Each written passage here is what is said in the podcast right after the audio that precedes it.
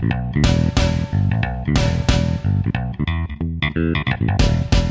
привет! Это первый выпуск подкаста «Не для галочки» во втором сезоне. 2022 год. Немножко не так мы планировали начинать наш новый сезон. Мы запланировали очень классный выпуск с очень интересным специалистом в сфере маркетинга. Хотели поговорить про то, как работает эта сфера.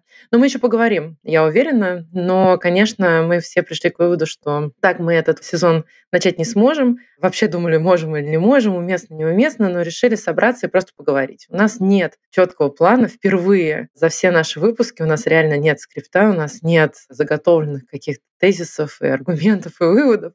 Мы просто решили собраться и поговорить, потому что сейчас кажется, что важно понять, что ты не один в каких-то своих переживаниях и мыслях. И мы просим рассматривать этот выпуск как акт поддержки друг друга, нас всех, кто в этой индустрии столкнулся с множеством неопределенности, которая сейчас нас окружает. Мы не будем говорить про геополитику в силу многих причин. Я думаю, что мы даже не будем объяснять, какие именно причины. Все, кто находится в России, я думаю, нас поймут. Кто находится за пределами России, надеюсь, тоже нас поймут. Но мы поговорим про какие-то абсолютные факты, касающиеся экономической ситуации и нашей профессиональной ситуации, и попробуем смоделировать, хотя сейчас долгосрочное планирование не наш конек, но попробуем смоделировать, что же теперь будет дальше, как мы будем работать, с какими вопросами будем сталкиваться, и попробуем как-то придумать, как нам с вами вместе дальше жить. Сегодня на этот выпуск ведем мы все вчетвером. Я Ирина Шурмина, Ксюша Андреева. Ксюша, привет. Всем привет. Кристина Боровикова. Кристина, привет.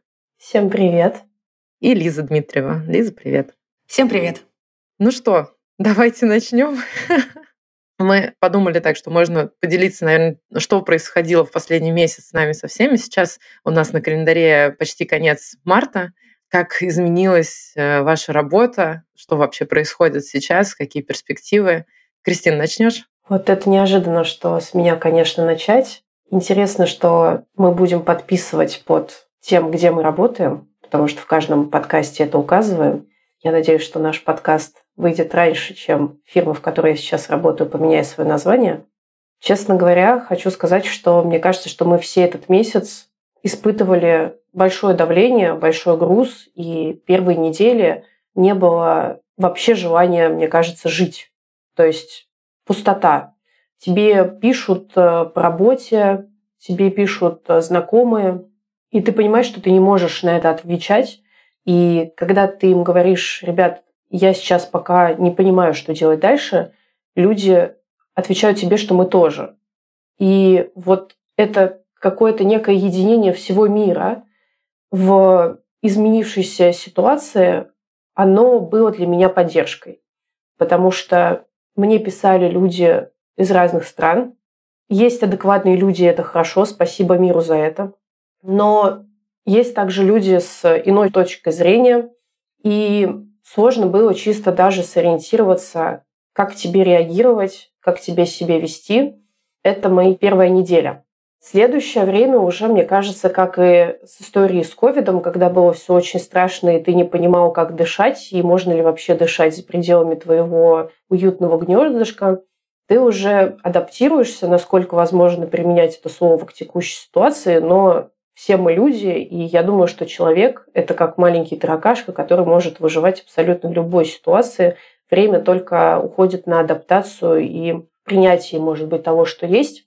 И Честно говоря, для меня было более-менее быстро вот эта вся адаптация связана с тем, что я никогда ничего не планировала. И, честно говоря, мне просто страшно представить, с какой сложностью столкнулись люди, у которых все расписано годы вперед.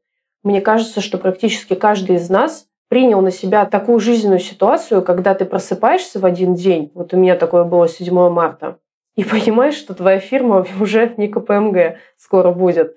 И те планы, которые ты строил до конца своей карьеры, я не скрываю, я планировала там стать партнером Big Four, потом э, идти на Global, то есть делать практику по приватности значимой по всей глобальной сети. У нас есть такая позиция, как chairman там, Global Privacy Function. Я уже могу открыто это говорить, потому что такого уже не будет. И это все рушится в одночасье, и ты за несколько минут понимаешь, что тебе нужно что-то делать дальше с этими планами. Вот такая вот история у меня. Да, мы все, кстати, мы вчетвером столкнулись с изменением наших корпоративных историй. Лиз, как у тебя? С переходом на новую работу. Да, некоторое время назад я с города поднятой головой отправилась в новые приключения своей жизни в инхаус, в компанию, чтобы делать в ней приватность на роль дата privacy инженера, человека, который будет заниматься privacy больше в контексте разработки IT-проектов, в общем, будет приводить все в порядок. Было куча планов, компания захватывала рынок США, штат за штатом. И, к сожалению, эта компания была вынуждена закрыться очень-очень быстро после начала всей этой ситуации. Это было грустно, но владельцы компании повели себя восхитительным для сотрудников образом, что достаточно редко сейчас случается на российском рынке, и всем нашли работу в российской компании, и мы все радостно туда перешли. Но как privacy специалиста, как у бывшего тимлида команды в компании Big Four, естественно, у меня душа болит за ребят. Причем я помню, как буквально за неделю до того, как я должна была уйти, мы судорожно искали людей, которые могли бы поддержать функцию privacy после моего ухода. И мы буквально в последние дни уже нанимали людей, и было много сомнений, но в итоге сейчас оказалось, что люди себя показали абсолютно шикарной стороны, и я очень сильно горжусь командой, но тем не менее им сейчас сложно. Они ничего не знают, так же, как и мы все, я с ними постоянно общаюсь, постоянно встречаюсь. Но в моей работе, естественно, что меня беспокоит, это уход какого-то такого ориентира. Мы все стремились к тому, чтобы выводить практику приватности в российской реальности на совершенно новый уровень, без относительно тех штрафов за утечки, за неправильные формы. Вот уходить от мышления неправильная галочка не в том месте к действительно управлению данными. Ну, то есть, мне кажется, все privacy специалисты, о которых мы знаем, о которых мы говорим на российском рынке, это все такие немножечко идеалисты. Они немножечко даже адвокаты privacy, такие последователи какой-то религиозной секты privacy. Мы все думаем про то, как в идеальном мире люди могли бы управлять своими данными, как они бы ниоткуда не утекали, как мы бы удаляли лишнее, вот это вот все. Это нас вдохновляла, естественно, европейская практика. И, в принципе, в тот месяц с небольшим хвостиком, когда я работала непосредственно с рынком США, я поняла, что и законодательство США, которое раньше для меня было как бы неадекватной юрисдикцией по директиве Европейского Союза, в некоторых штатах законодательство очень даже. И оно тоже немножко списано с GDPR, и там тоже очень-очень зрелая практика. Ну, по крайней мере, с точки зрения законодательства. Конечно, единоразово это все утерять, то есть утерять звезду, за которой ты идешь, а курс на интеграцию, пусть даже не физическое обнаруживание себя где-то в зарубежной компании, но единение такое по знаниям, по экспертизе, по мероприятиям с людьми, которые ну, действительно лучшие в отрасли, учиться у них, проводить с ними мероприятия, общаться постоянно. И вот эта стена, которая выросла, и мы вроде как бы не изменились внутри, ну, люди, но есть просто факторы, которые невозможно игнорировать. И я согласна, Кристин, с тобой, что спасибо миру за адекватных людей. Я, когда искала работу, я общалась с одним DPO достаточно известной компании, он киприот, и он мне написал в LinkedIn, что, типа, Лиз, я сочувствую, как бы понимаю, в общем, удачи, как ты. А у меня в LinkedIn еще до сих пор стоит, что я, собственно, работаю в большой четверке. Компания говорит, ну вы как? Я говорю, ну как бы не очень, но я уже не там, но работа есть. Он говорит, ну работа есть, слава богу. Также даже общение с э, вендорами. Вот с тем же OneTrust у меня было очень такое позитивное общение. Мы обсуждали различные пилоты, обсуждали систему, и я общалась с менеджером из э, Соединенного Королевства, и она тоже мне написала, что я очень тебе сочувствую. То есть это действительно адекватная реакция, потому что, ну, что могут сделать в этом случае люди, это там большой вопрос. Мы все можем что-то в нашем профессиональном поле, но политика — это не совсем наша сфера компетенций. Я, кстати, Лиза, тоже соглашусь с тобой, что политика — это не наша сфера компетенций, и даже когда мне в самом начале пытались навязать мысль, что политика, я должна в ней понимать что-то, и я должна сформировать свои действия, это не про меня. Мне кажется, что Вот я, допустим, технарь, и я очень далека от э, всех этих моментов. Я понимаю, что если нужно разбираться, то нужно садиться. Вот как у меня знакомая, у нее есть сейчас время, она села и как реальный консультант из Big Four все по полочкам разобрала. То есть сделала дипдайв, сделала глубокую аналитику. Для этого нужно время. То есть действительно это другая область, которую нужно понимать, что происходит. Да, но сейчас те, кто говорит, что вне политики, политика закончилась, сейчас уже совсем другие реалии. Лиза, про то, что ты говорила, про зарубежное законодательство, про все ориентиры. В последнее время есть ощущение, что хочется после этого приписать. А впрочем, кому это сейчас нужно? Да, вот, собственно, один из таких кризисов, который, мне кажется, нас догонит, если мы не будем помнить смысл нашей профессии и не будем как-то чувствовать локоть человека, который занимается тем же самым, это, ну, в принципе, целеполагание. Ради чего мы это делаем? Мы это делаем не ради того, чтобы компанию не оштрафовали, потому что штрафы в нашей стране, они, ну, не составляют риска по сравнению с простоем бизнеса, с потерей доступности информации.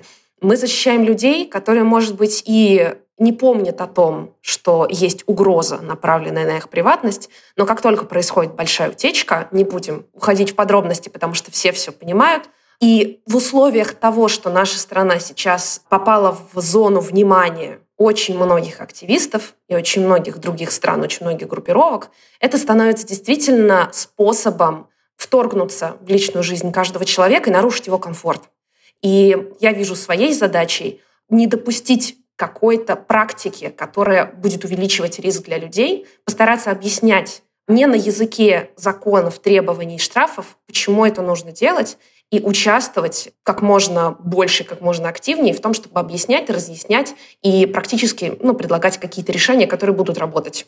К счастью, опять же, не могу пожаловаться на недостаток работы, но, конечно, сложно продолжать находить в этом смысл, когда бизнес пытается выжить, бизнес пытается подстроиться под изменившиеся потребности любых потребителей и компаний, и людей, и партнеров. То есть компания пытается адаптироваться как люди, так и руководители.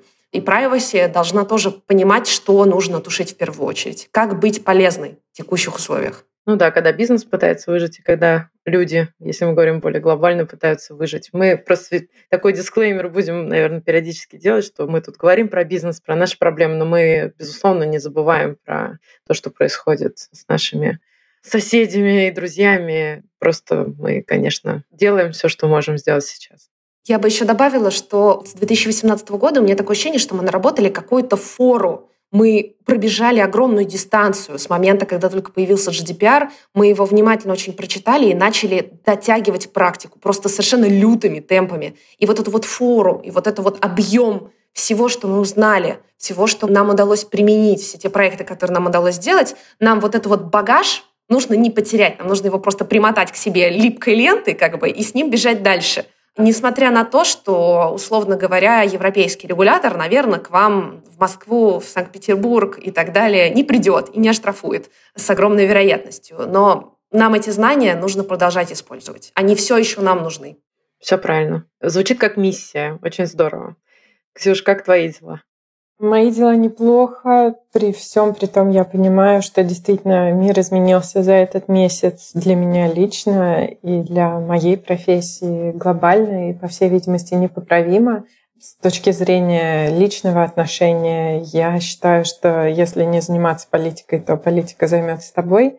И, к сожалению, в личной моей жизни те события, которые сейчас произошли, они привели к тому, что я физически больше не могла находиться на территории России, вынуждена была очень быстро уехать со всей своей семьей и как раз э, пробовать строить практику совершенно на другом рынке. В этом смысле соглашусь с Лизой э, о том, что тот багаж, который у нас был, та индустриальная экспертиза, то понимание технических вопросов и вообще в целом подходов privacy — это то, что с нами, да, и то, что действительно, как мне кажется, будет приносить пользу людям и в других юрисдикциях, работая с другим правопорядком.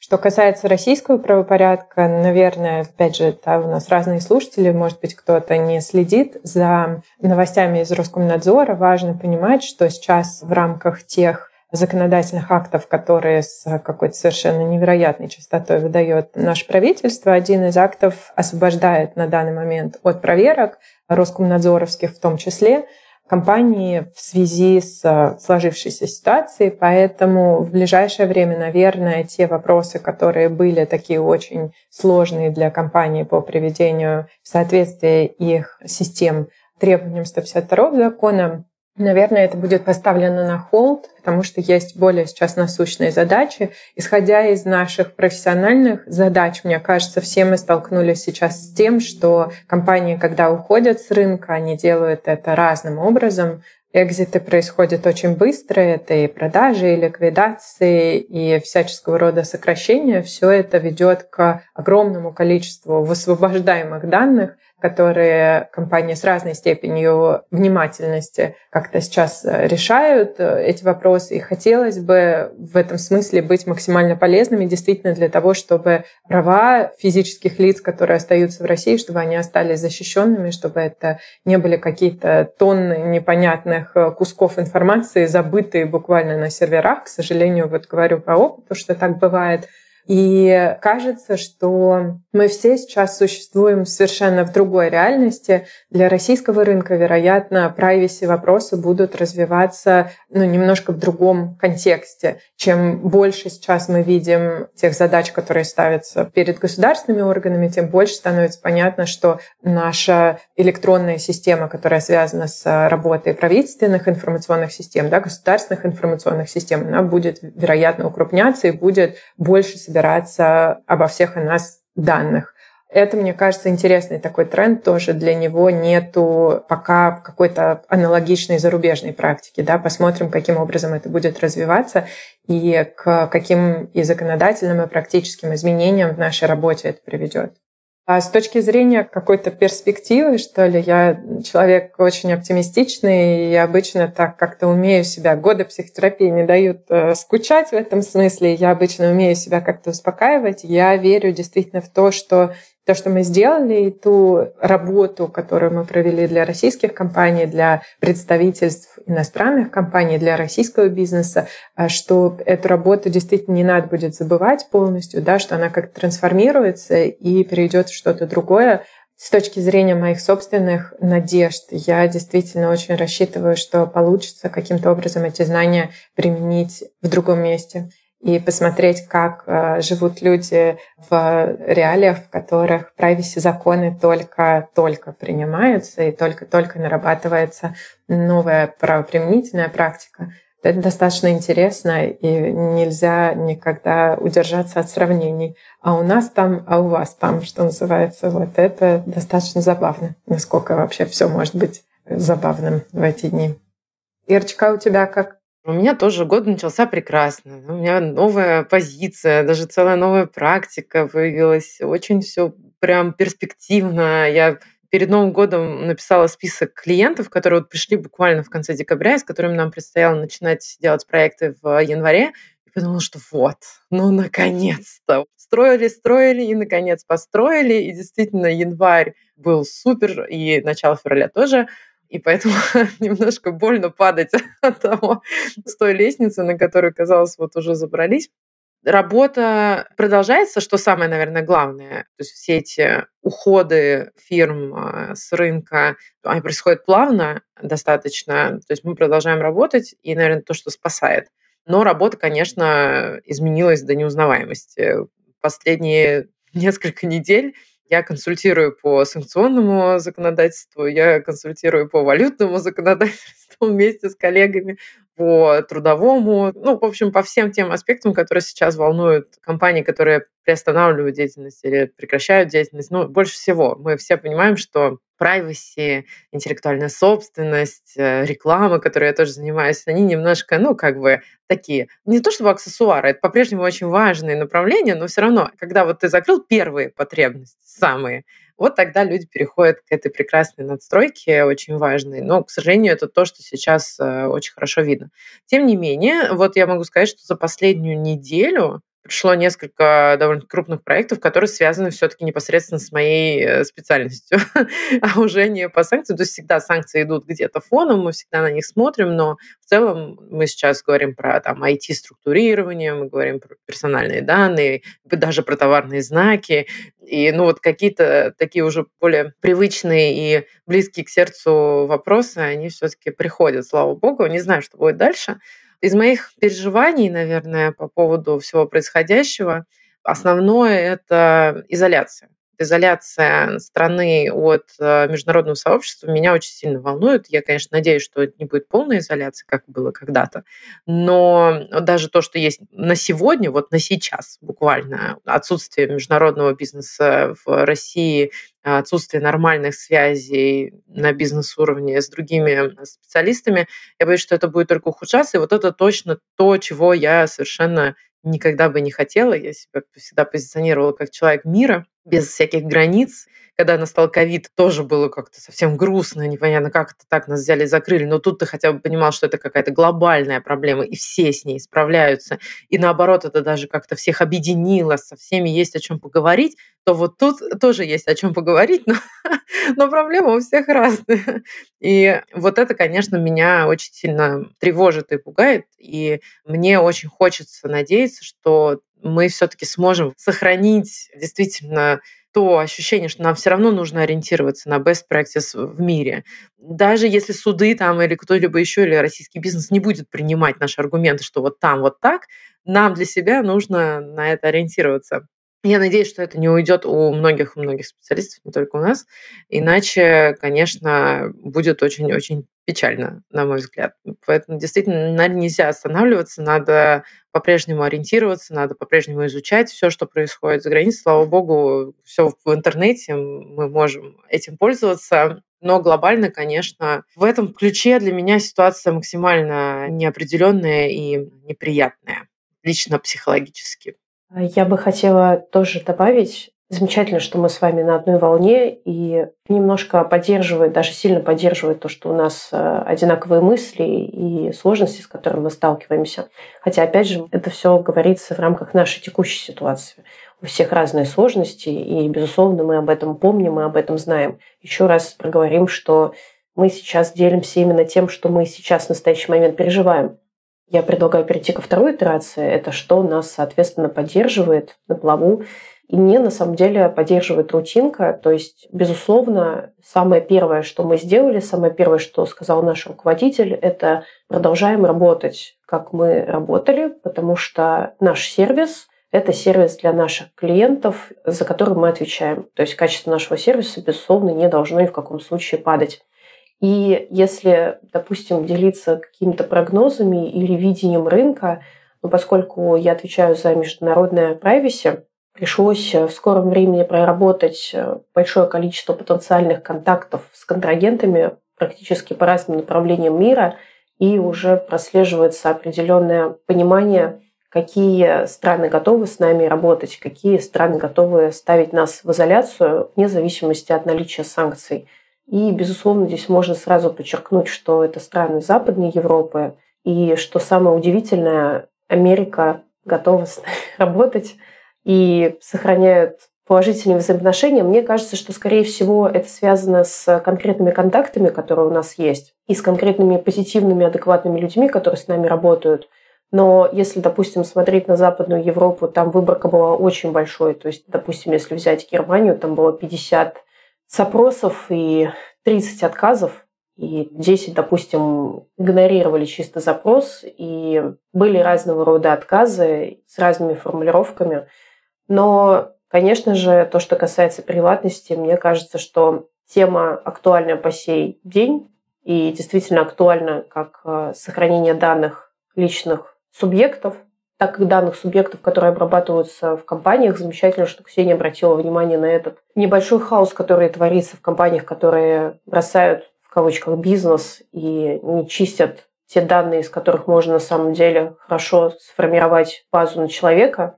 И эта информация может быть использована и против нас. Соответственно, тема с приватностью, она нарушается сейчас всеми. И я надеюсь, что наши коллеги из правозащитных организаций будут и продолжают работать над тем, чтобы сохранять и защищать данные граждан России в том числе, и всех людей, которые могут пострадать от нарушения конфиденциальности их данных. Хочу сказать, что есть некое переформирование вектора бизнеса на Африку и на страны Азии, и что в этих странах, безусловно, тоже есть вопросы приватности. Можно взять тоже Объединенные Арабские Эмираты, где в каждом Эмирате есть по своему законодательству, и бизнес смотрит в том направлении тоже. И в этой стране также законодательство новое и интересное, и я думаю, что наши знания будут замечательно использованы в новых векторах направления бизнеса, и, соответственно, будет работа, я надеюсь. Что от себя я хочу добавить, это, да, помогает рутинка, но я вижу опасения, опять же, у всех разного рода опасения и у всех разного рода трудности, с которыми мы сталкиваемся. Мое конкретное опасение заключается в том, что сейчас растет корпоративная дискриминация в отношении русскоязычного населения.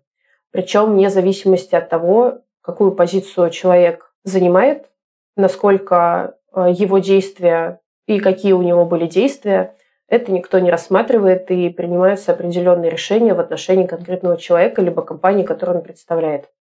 Мне кажется, что подобные действия, они идут в том числе к изоляции и убирают поддержку тех людей, которые действительно хотят что-то делать. Поэтому для меня это важная проблема, проблема, которая касается не только меня, бедной, несчастной, но и может коснуться абсолютно любого человека во всем мире. И сегодня это касается конкретной группы населения, завтра это может коснуться другой группы населения. И сам паттерн такого поведения в социальных сетях и поведение у профессионального сообщества, то, что я наблюдала в течение месяцев в LinkedIn, сейчас, благо, там немножко все почистилось, сам этот паттерн, он ужасающий, и я это называю лицемерием.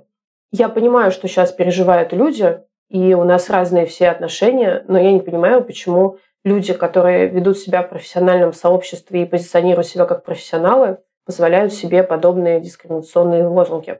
Опять же, я исхожу из того, что сегодня мы, завтра кто-то другой. Поэтому для меня это реально одна из страшных тенденций, которая касается именно профессии. Я сейчас не говорю о риске жизни, о риске благосостояния, риске здоровья, а именно профессии. Поэтому я считаю, что об этом нужно говорить, и эти вопросы нужно поднимать. Я очень поддерживаю, на самом деле. И мне кажется, сейчас такая тоже расхожая фраза о том, что это все тест на человечность для тех, кто не в зоне всех этих ужасных действий, да, вот за пределами.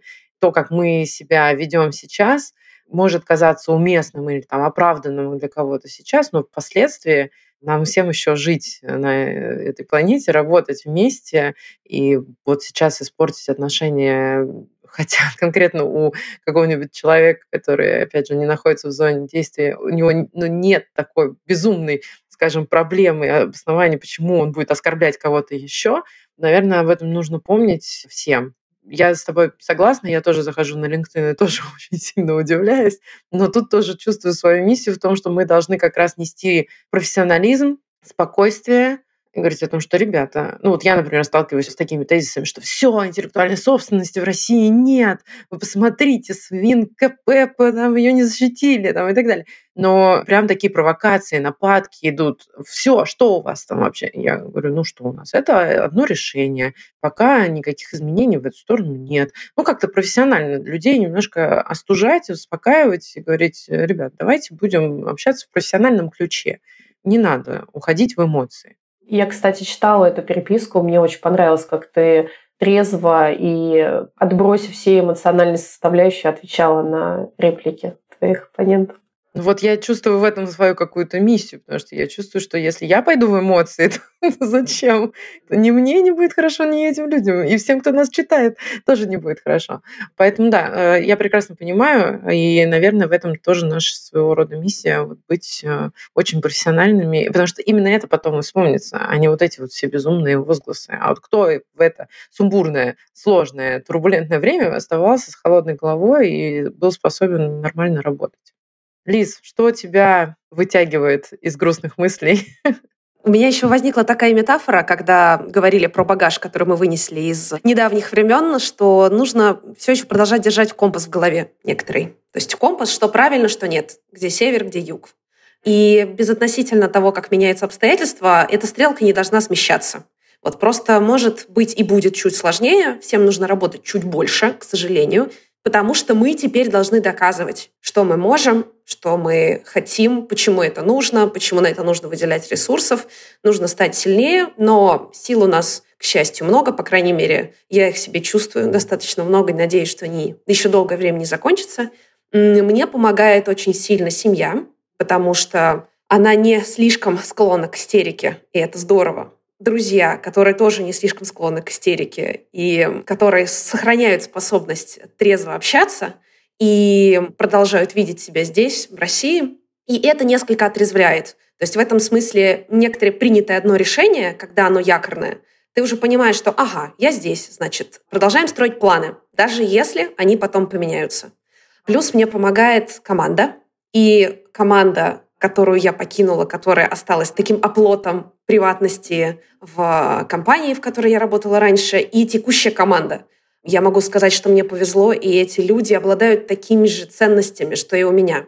То есть, по крайней мере, им не нужно объяснять и доказывать, почему что нужно делать. Мы где-то можем пойти на какие-то, ну, уступки, на какие-то компромиссы, потому что мы понимаем, что сейчас, наверное, не то время, когда нужно быть бескомпромиссным, идти на пролом, потому что нужно все-таки помогать бизнесу. Понятно, что мы своих целей добьемся, и мы о них не забываем.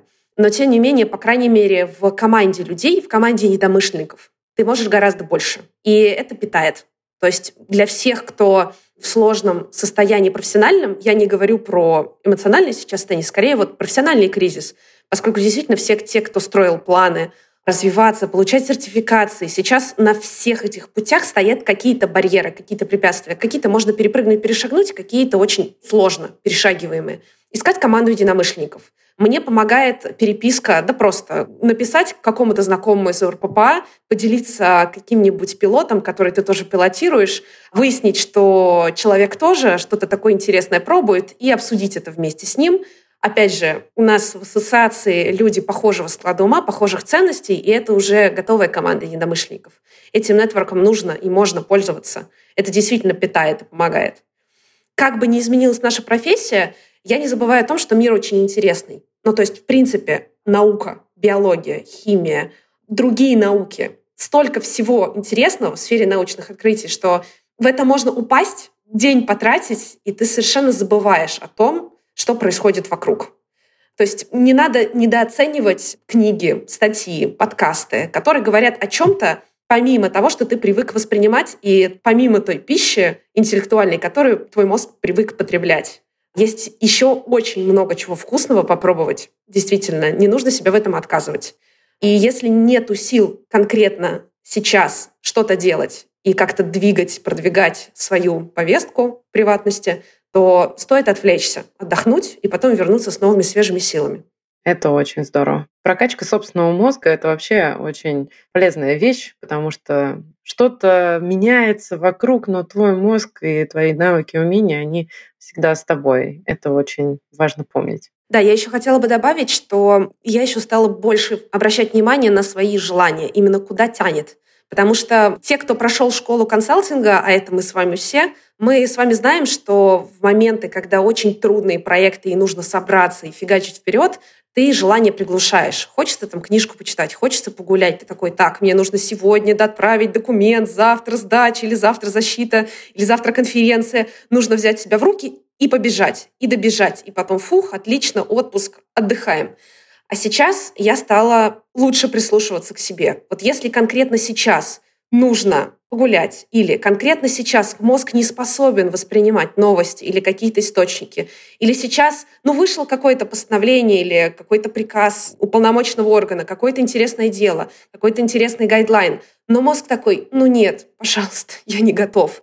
Откладываем и слушаем выпуск про слонов и кайфуем, дослушиваем выпуск про слонов, возвращаемся к приватности. Надо быть просто к себе добрее, правда. Это высвобождает гораздо больше сил, которые потом можно употребить на что-то полезное. Я бы здесь э, добавила, что выжигая себя изнутри, ты потом выжигаешь и свое окружение. Да, это один из базовых принципов, что вначале надеваешь э, маску на себя, потом на кого-то вокруг, на ребенка или кого-то еще. Это действительно важно, и я здесь соглашусь с Лизой.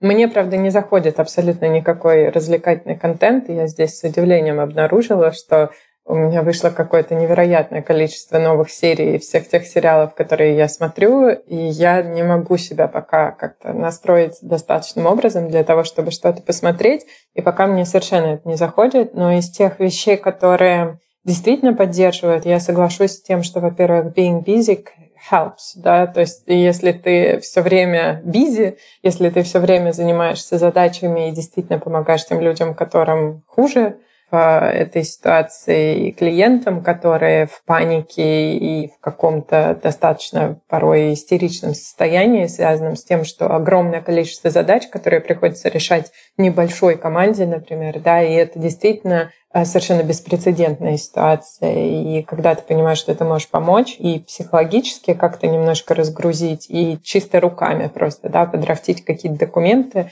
побыть на звонках, взять на себя какую-то часть вот этой достаточно негативной дискуссии, которая все равно связана с теми событиями, которые сейчас происходят, это действительно помогает.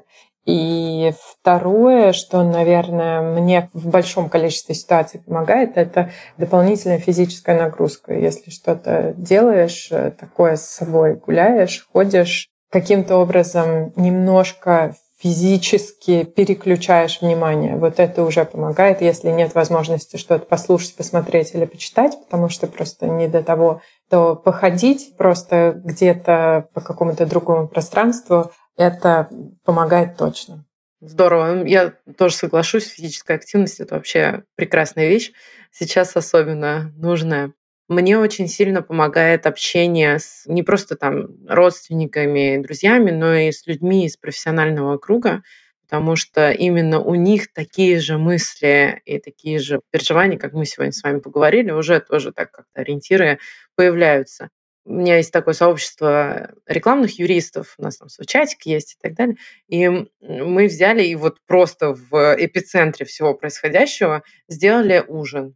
И мы вот собрались, нас было там 30 человек. Мы посидели, поговорили, в конце уже посмеялись даже, и стало как-то легче. Может быть, это помогает конкретно мне, потому что я экстраверт, и я подпитываюсь действительно энергией, когда я где-то, я общаюсь, я вроде много трачу энергии, но в то же время действительно мне это очень помогает. Но я заметила даже по другим коллегам, которые, может быть, интроверты, но вот просто даже посидеть, послушать, не обязательно много говорить, но посидеть, послушать и услышать, что, оказывается, и этот человек также думает, а вот этот человек также думает, и этому это помогает.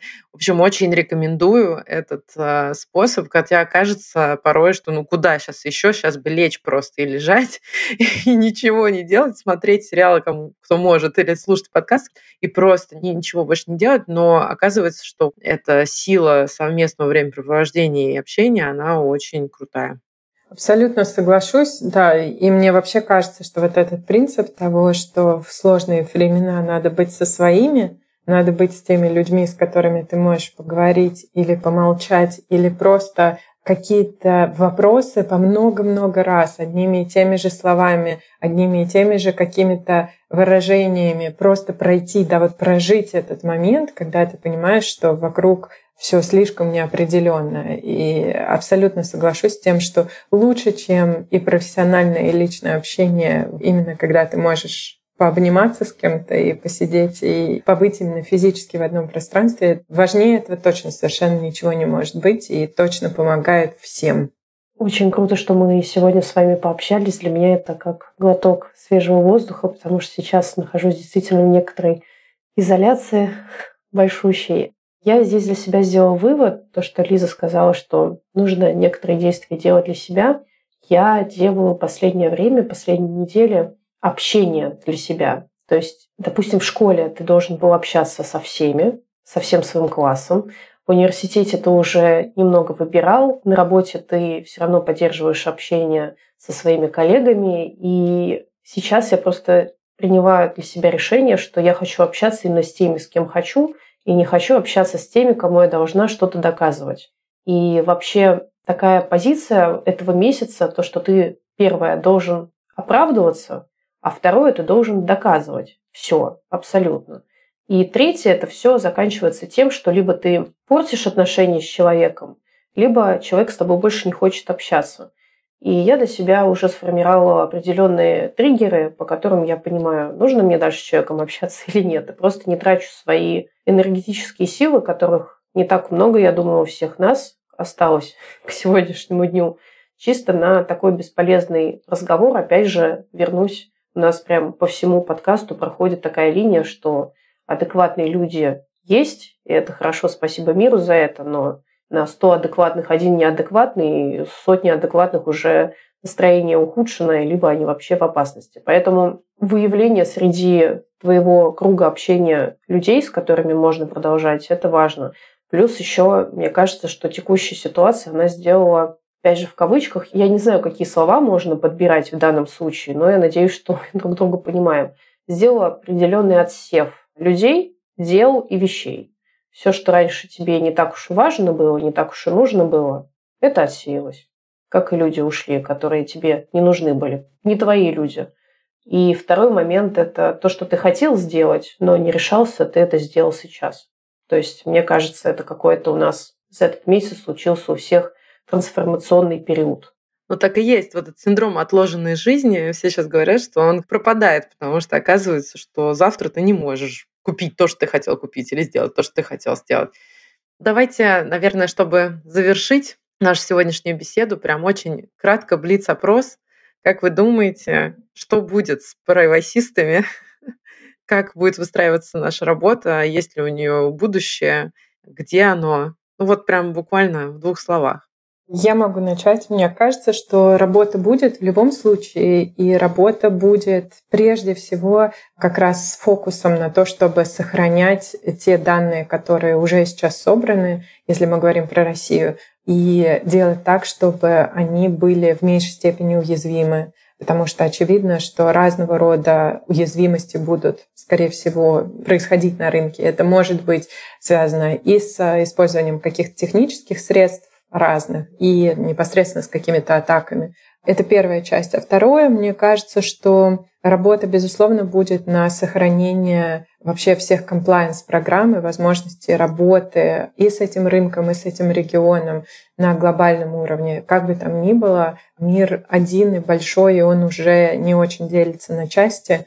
Поэтому у нас есть возможность э, работать и из России, и вместе с э, российским юридическим сообществом, неважно, где вы находитесь.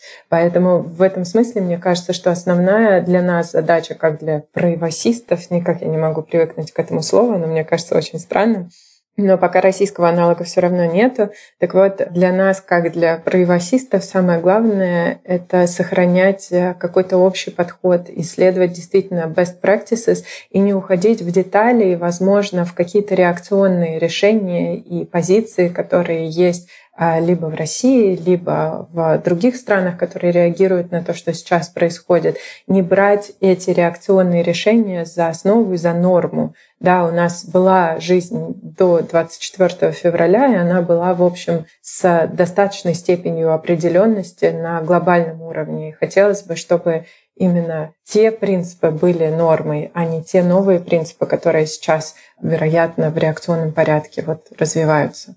Поэтому кажется, что работа есть, работа будет, наверное, новая и другая, но, э, безусловно, направленная на сохранение прав и свобод э, тех физических лиц, чьи данные, собственно, мы все защищаем.